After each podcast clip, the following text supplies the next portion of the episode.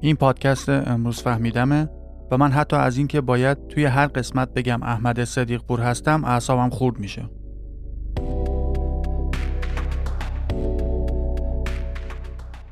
متاسفانه از اونجایی که احتمالا مرض دارم ازت می‌خوام که برای شروع این قسمت و باز موضوع صحنه مرگ دو انسان رو تصور کنید. یکیشون تصادفی بوده که بر اثر اون یک موتورسوار وقتی می‌خواسته از سمت راست یک کامیون به صورت غیر مجاز سبقت بگیره چون در نقطه کور راننده کامیون قرار داشته و تعادل خودش رو از دست میده متاسفانه به طرز فجیعی کشته میشه و اصلا یه وضعی. توی اون یکی صحنه فرضی هم یه نفر با یه اسلحه کوچولو و جمع و جور خیلی شیک تقی می‌زنه یه گلوله توی سر یه بنده خدای دیگه خالی می‌کنه. و مقتول در حالی که فقط چند قطره خون اطراف محل اصابت گلوله مشاهده میشه یه جوری سرشو گذاشته روی لبه مبل که هر کی ندونه فکر می‌کنه طرف به خواب شیرینی فرو رفته. خب حالا در چشم قانون و اخلاق چرا با وجود اینکه یه نفر به اون طرز فجیع و دلخراشی کشته شده اون راننده کامیون رو حتی ممکنه جریمش هم نکنن؟ و فقط دردسر و زحمت یه روز پاسگاه و کارواش رفتن به دوشش میفته ولی اون دوستی که با ظرافت یه گلوله کوچولو رو وارد مغز مقتول کرده توی هر دادگاهی به اشد مجازات محکوم میشه و هر کسی هم که این دوتا پرونده رو مرور کنه کم و بیش همین نظر رو داره. تفاوت این دو برمیگرده به یکی از اساسی ترین عناصر روابط انسانی انگیزه و نیت افراد. توی تمام قوانین نوشته و نانوشته بشر و همچنین تمام فرهنگ ها نوع و شدت ریسپانس یا واکنش افراد نسبت به هر کاری که دیگران انجام میدن شدیداً تحت تاثیر اینه که آیا عمدی بوده یا صرفاً یه اتفاق غیر عمد بوده؟ آیا طرف از انجام این کار منظور خاصی داشته و مستقیما یه گروه یا فرد خاصی رو هدف گرفته یا نه؟ شواهد نشون میدن که درک درست و قضاوت در مورد انگیزه کارها و رفتارهای دیگران تحت تاثیر حال درونی فعلی خودمون و همچنین تجارب گذشته دور و نزدیک ما قرار داره. تا الان نظریه های روانشناسی متعدد تأثیر تجربه های کودکی ما بر خودنگاره یا همون تصوری که از خودمون توی ذهنمون داریم رو واکاوی کردن و توضیح دادن. مطالعات زیادی هم مخصوصا طی دو دهه اخیر صورت گرفته که نشون میدن معمولا این خودنگاره های ما اونقدرها هم که فکر می‌کنیم درست و دقیق نیستن.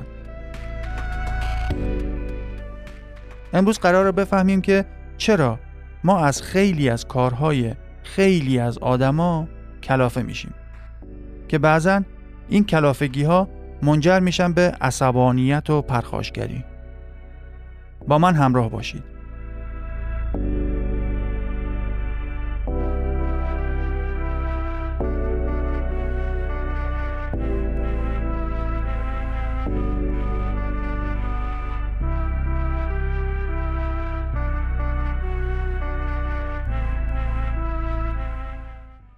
همونطور که عرض کردم تصور ما از اینکه انگیزه و قصد و نیت افراد چی هست خیلی روی نوع واکنشی که ما نشون میدیم تاثیر می‌ذاره. ولی متاسفانه به ندرت پیش میاد که حدسمون در مورد انگیزه و قصد دیگران از کارهای اعصاب خورد کنشون درست از آب در بیاد. ما به راحتی دچار سوء تفاهم هایی میشیم که ممکنه از واقعیت کیلومترها فاصله داشته باشه. هر کدوم از ما بدون شک یه مواقعی بوده که بدون اینکه لزومی داشته باشه یه اتفاق کوچیک رو چنان بزرگش کردیم و طرف مقابلمون رو چنان به چالش کشوندیم که بعدا پشیمون شدیم. آفرین درسته. برگرد مرور کن. حتما موارد زیادی رو می‌تونی پیدا کنی که بعد از شاخشونه کشیدن و حریف طلبی متوجه شدی که ای بابا اصلا اون بنده خدا منظوری نداشته یا صرفا حواسش نبوده اینجور موقعیت ها معمولا موقع مسواک زدن آخر شب یا درست قبل از خواب توی ذهنمون مرور میشن و احتمالا خجالت زده از خودمون می‌پرسیم راستی من امروز چه مرگم بود اونطوری اربده میکشیدم سر اون بنده خدا؟ چرا گاهی اوقات انقدر زود و به آسونی از کوره در میرم؟ یه بخش مهمی از مجموعه دلایلی که باعث میشن ما اینقدر زود از انگیزه و نیت افراد نتیجه گیری تاریک و منفی داشته باشیم و توی کوچکترین اتفاقات ساده اطرافمون نقشه ها و مقاصد شوم دیگران برای ضربه زدن و تحقیر خودمون رو ببینیم از یک پدیده روانشناختی تلخ و تاریک نشأت می‌گیره که مطمئنم قبلا هم به گوشت خورده. نفرت از خود. هر چقدر که ما خودمون رو کمتر دوست داشته باشیم طبیعتا به همون اندازه هم پیش خودمون بیشتر منطقی به نظر میاد که مورد تمسخر و آزار و اذیت دیگران قرار بگیریم. بیا تا فکرم باز میشه که بنویسم این شروع کرد دلیل زدن. آخه من نمی‌دونم چرا ساعت دو بعد از نصف شب باید اون گوشه را بکنم. حالا مردک می‌بینه چراغ اتاق کار من روشنه ها. ای بابا یه دونه فایل PDF ایمیل کردم مگه چقدر طول می‌کشه آخه؟ چرا انقدر لفتش میده وقتی می‌دونه 20 دقیقه دیگه باید این جدولا رو توی جلسه ارائه بدم می‌بینه من راهنما زدم می‌خوام برم تو پارکینگ چرا گاز میده و زودتر می‌خواد سبقت بگیره؟ نگاه کن تو رو خدا. چرا به همه با اسم دونه دونه سلام رسون بجز من؟ مسلمه دیگه. همه اینها. به این خاطره که دیواری از من کوتاهتر نمی‌بینن چون من هدف آسونی برای این حمله ها هستم. هر چی سرم میاد حقمه.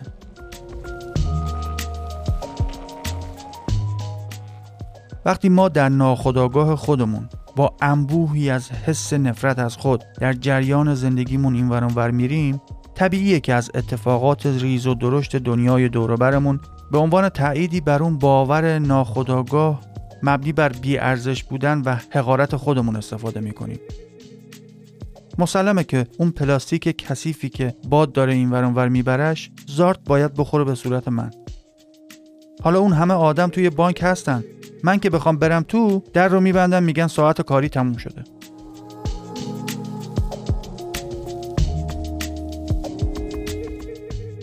اینکه ما انتظار بدشانسی و یا رفتارهای بد دیگران با خودمون رو داریم می‌تونه برگرده به دوران کودکیمون. توی قسمت قبلی که یه سری از ویژگی های کلی از پدر مادرهای خوب و استاندارد رو مرور می‌کردیم اگه یادت باشه سومین موردش این بود که یه والد خوب همین جوری بدون تفکر و ریشه یابی به خرابکاری ها و ناسازگاری های بچه واکنش نشون نمیده.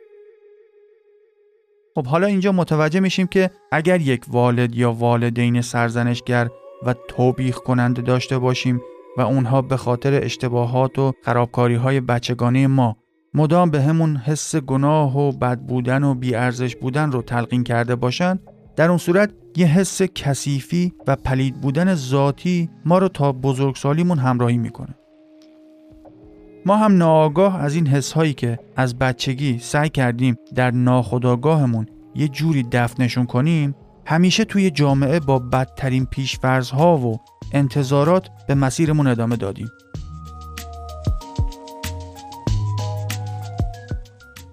نه اینکه حالا لزوما این تصورات منفی درباره خودمون درست باشن یا اینکه خیلی حال می‌کنیم که بزنیم تو سر خودمون بلکه این باورها و حسها واسمون آشنا هستند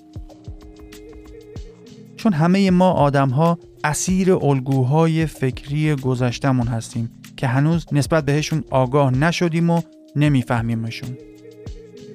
ممکنه از خودت بپرسی که این سغرا کبرا چیدنا؟ چه ربطی داشت به اینکه من بتونم آدمایی که روی اعصابم یورت میرن رو تحمل کنم؟ وقتی برگشتم عرض می‌کنم خدمتت.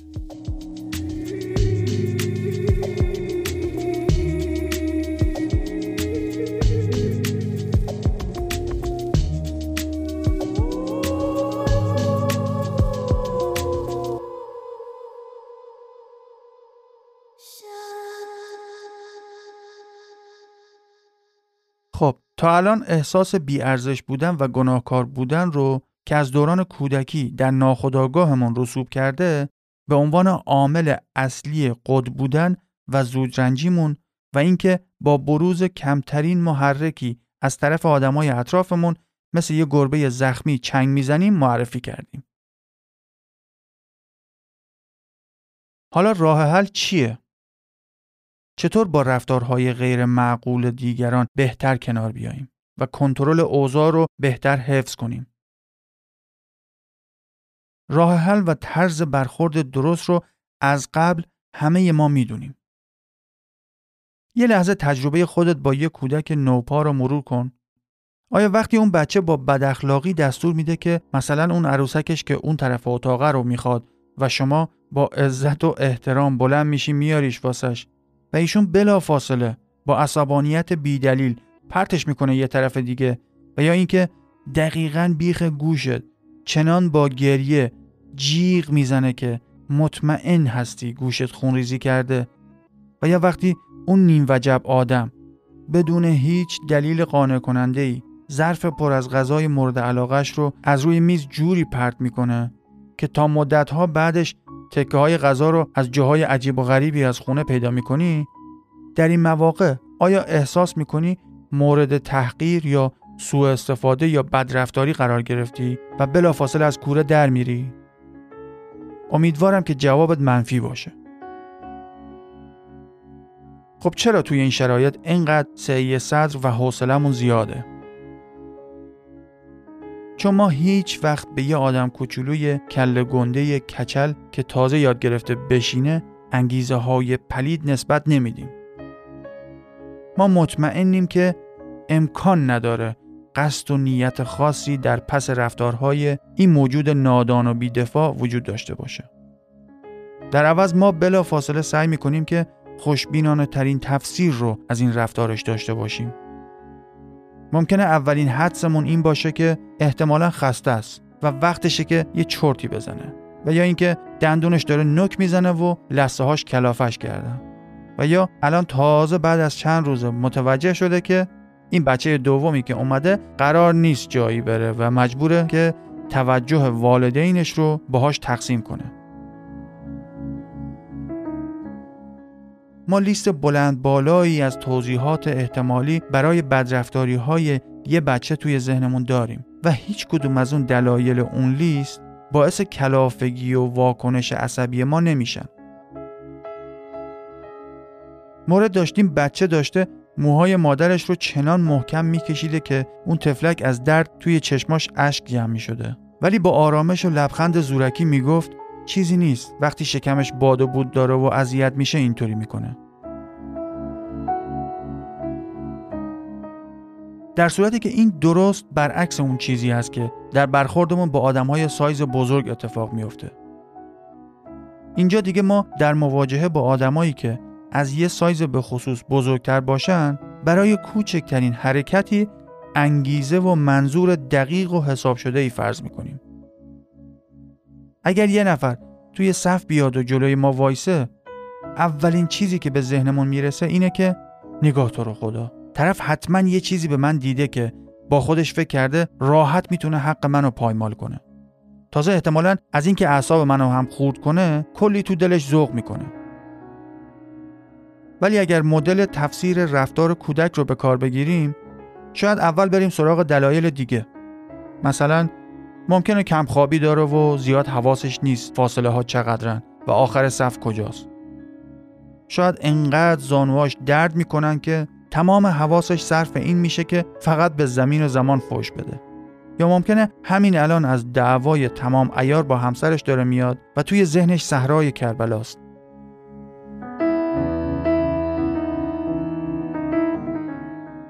فیلسوف فرانسوی مشهور قرن بیستم امیل اگوز چختیه که هنوز هم تلفظ درست اسمش اعصابم رو خورد می‌کنه یه فرمول ساده برای تحمل آدمای رومخی بیادبی که توی زندگیامون باهاشون برخورد می‌کنیم رو به شاگردانش توصیه می‌کرد و ظاهرا خودش هم خیلی در زندگیش این فرمول ساده رو به کار می‌گرفته.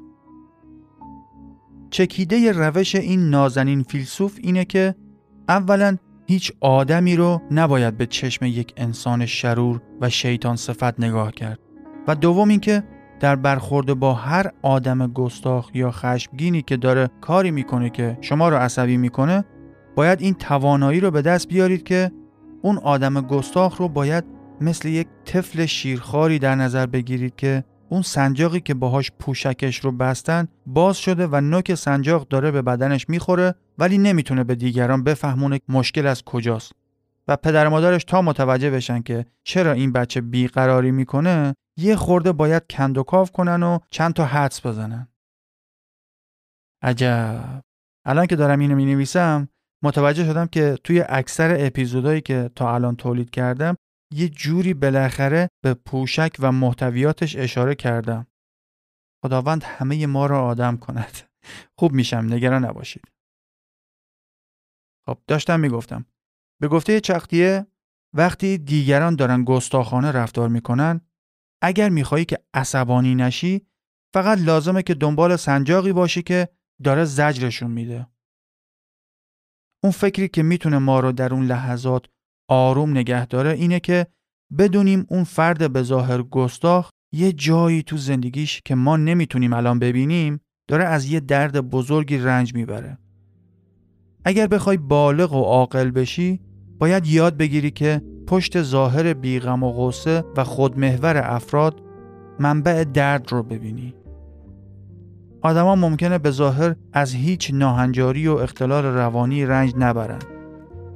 ممکنه کاملا با اعتماد به نفس و خوشمشرب به نظر بیان. ولی اون سنجاق کذایی حتما یه جایی داره رنجشون میده. وگرنه اینطور گستاخانه و نامعقول رفتار نمی‌کردن که باعث رنجش ما بشن. وقتی دیگران دارن روی اعصاب ما چهار نعل میتازن ما باید بتونیم اون بحران ها و ناامیدی ها و نگرانی ها و غم و غصه های زیر اون پوسته تهاجمی رو تصور کنیم. در یه مواقعی ما باید حس همدردی خودمون رو به سمت کسانی معطوف کنیم که ممکنه بیشتر از همه ما رو عصبی می‌کنن. به عبارت دیگه ما باید توانایی این رو کسب کنیم که احساس خشممون از یک نفر رو به دلسوزی تبدیل کنیم.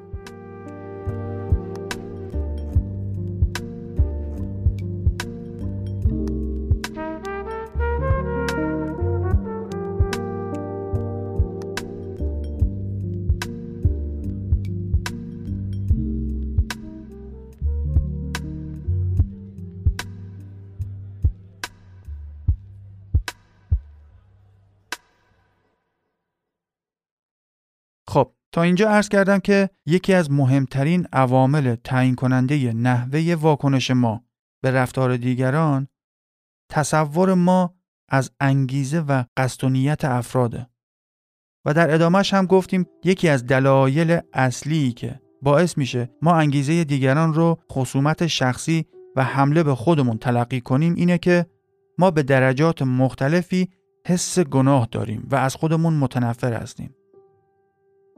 در این زمینه که این حس گناه دائمی و احساس انزجار از خود بیشتر از کجاها نشأت می‌گیره هم تحقیقات همبستگی زیادی صورت گرفته و دیگه کم و بیش روشنه که افراد مهم در کودکی ما با سرزنش های پی در پی و تحقیر و توهین به اشکال مختلف باعث میشن که احساس بیهودگی و حقارت در ناخودآگاه ما ریشه دار بشه. حالا چون دیگه نمی‌خوام بحث طولانی تر بشه از ذکر تحقیقات و منابع خودداری کردم. ولی مطمئنا خودت اگر لازم بدونی پیگیر مباحث میشی. آخرش همچنین با کمک گرفتن از آموزه های فیلسوف فرانسوی که مخصوصا در نیمه اول قرن بیستم میشه گفت یکی از بهترین معلم ها بوده متد ساده ولی عمیق و موثر برای پیدا کردن سنجاق رو معرفی کردم. ولی اینجا ممکنه به هر دلیلی بعد از همه این حرفا بازم این سوال و مقاومت واسط پیش بیاد که این چه استدلالیه آخه؟ من نمی‌دونم چرا باید من دنبال دلایل پنهان رفتارهای بد دیگران باشم و درکشون کنم. چرا یک بار اون افراد گستاخ به خودشون زحمت نمیدن که لاقل مشکلات رفتاری خودشون رو بفهمن و علت یابی کنن؟ برای پاسخ به این سوال علتیابی و استدلالی که بنده سالها پیش برای خودم استفاده کردم که نسبت به این مسئولیت اجتماعی کمتر مقاومت نشون بدم رو باهات به اشتراک می‌ذارم.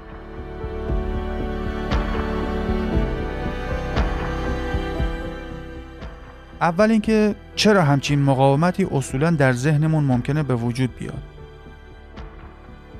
راستش من در مورد خودم می‌دونم تلفیقی از دو عامل باعث شد که اولین بار نسبت به قبول مسئولیت مقاومت نشون بدم. یک فرزند اول بودن و دو اینکه والدین به شدت ایدئالگرا به صورت دائم و از سنین خیلی کم اصرار زیادی داشتن که تو دیگه مرد شدی و باید بفهمی. حالا ورژن دخترونش رو خودت می‌تونی برای شرایط خودت تصور کنی.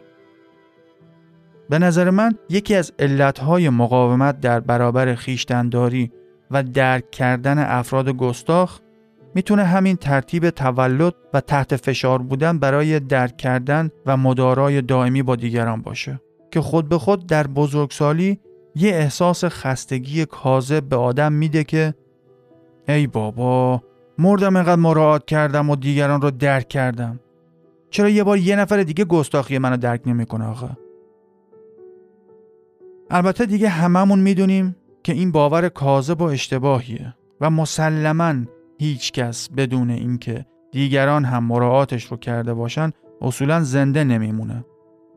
ولی خب این خستگی کاذب ناشی از درخواست ها و دستورات والدین در دوران کودکی ممکنه به این اشتباه شناختی در بزرگسالی دامن بزنه که من از روزی که به دنیا آمدم هی دارم دیگران رو به صورت یک طرفه درک می‌کنم و می‌فهمم.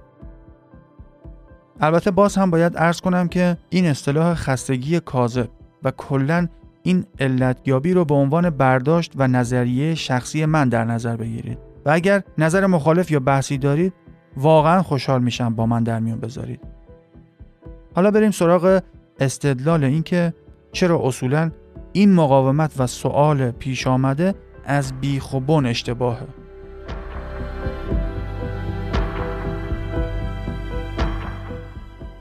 اولین و مهمترین دلیل این که چرا همیشه تو باید اون سنجاق آزاردهنده پنهان دیگران رو پیدا کنی و تکانه ای عکس نشون ندی اینه که نباید فراموش کنیم که تمام این فلسفه بافی ها و پادکست ساختن ها و گوش دادن ها برای اینه که ما خودمون در مقابل دیگران و رفتارهای ناهنجارشون کمتر آسیب ببینیم. هدف اینه که ما خودمون عصبی نشیم. چون دیگه لاقل ما که دیگه باید اینو خوب بدونیم که پرخاشگری و به هم ریختگی مساوی با مرگ و نابودی زودرس.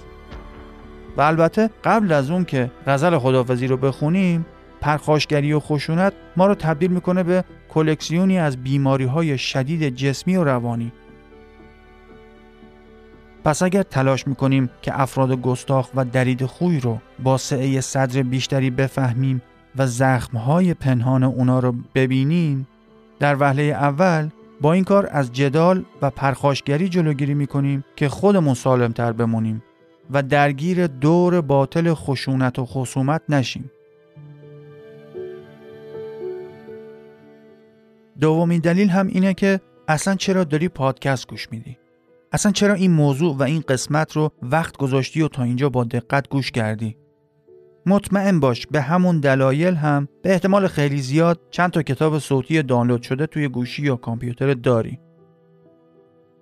مطمئنم همیشه و در همه حال یه قسمت از وجود دنبال فهمیدن چرایی و چگونگی اتفاقات برته. همیشه در حد خودت و وسعت می‌خوای سر در بیاری توی این دنیا و مخصوصا توی دنیای ذهنی ناشناخته آدما چی میگذره. حالا با این یاد گرفتن ها و فهمیدن ها می‌خوای چیکار کنی؟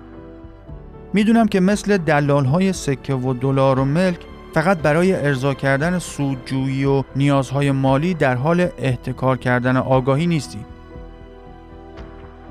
پس اگر من و تو داریم پادکست و کتاب صوتی گوش میدیم و یا دائما از یک کارگاه آموزشی به سمینار دیگه ای در رفت آمد هستیم و به گمان خودمون سرانه مطالعهمان از دیگران بیشتر هست احتمالا داریم تلاش می‌کنیم بیشتر از بقیه بفهمیم. و دیگه وقتی یه نفر فکر می‌کنه که از بقیه بیشتر می‌فهمه خود به خود مسئولیت درک کردن دیگران به گردن اون فرد میفته نمیشه همزمان یه نفر هم از بیادبی و گستاخی و بیملاحظگی دیگران شاکی باشه و از هر فرصتی برای اعلام براعت از مردم جامعه استفاده کنه و در عین حال هم هر وقت پاش بیفته خودش هم دقیقا همونطوری رفتار کنه. اگر فکر می‌کنی که روز به روز داری فهمیده تر میشی این یعنی فقط تو مسئول مدارا کردن با لجبازی های بچگانه همسرت هستی. فقط تویی که در حین رانندگی باید تمام قوانین رو رعایت کنی و از حماقت دیگران برای توجیه رفتار خودت استفاده نکنی.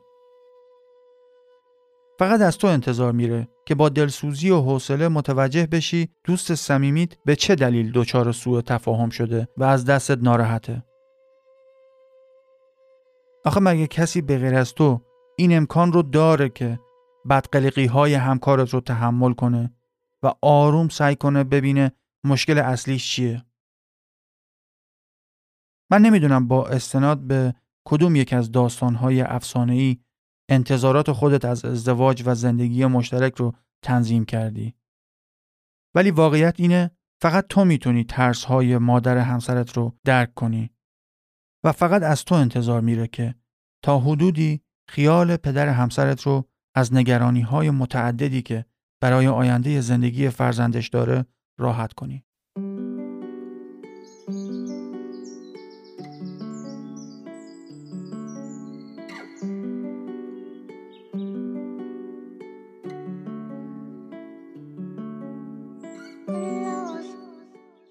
خب دیگه فکر کنم اصل مطلب رو تونستم منتقل کنم. اگر سوال یا نکته مبهمی در مورد این قسمت یا قسمت های دیگه واسط پیش اومد و یا اگر فکر می‌کنی کلا از بیخوبون اشتباه میگم باور کن کاملا واقعی و جدی درخواست می‌کنم نظرتو با هم در میون بذاری. توی شونوتس یا همون قسمت توضیحات هر اپیزود آدرس ایمیل و توییتر و اینستاگرام رو قرار دادم. از طریق دایرکت می‌تونید مستقیما نظرات و پیشنهادات رو به هم منتقل کنید. در ضمن اگر از این به بعد با یک آدم گستاخ و دریده خوی مواجه شدید اول یه نفس عمیق بکشید بعد به زورم که شده گوشیشو ازش بگیرید و یه اپلیکیشن پادگیر واسش نصب کنید و در جا امروز فهمیدم رو subscribe کنید. ولی حالا انصافا ممنونم که هر کدوم از شما عزیزان دارین این پادکست رو به دوروبری های خودتون معرفی می‌کنین. همین رشد ارگانیک و طبیعی مخاطبین و شنونده ها برای من ارزشش از هر چیزی بیشتره. دوستتون دارم. دانشجو و دیرباور بمونید.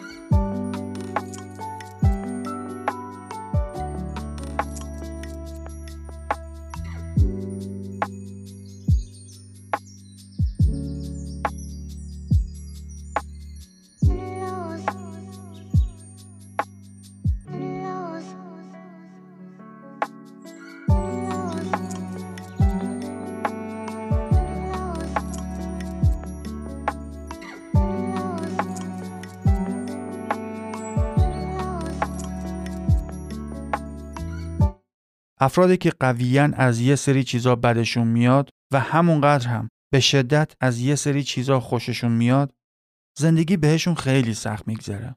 اینطور آدمایی اونقدر سرسخت و بی انعطافن که انگار بدنشون فقط یه استخون داره. اکنث ایز وارن ممنون که تا آخر موندید.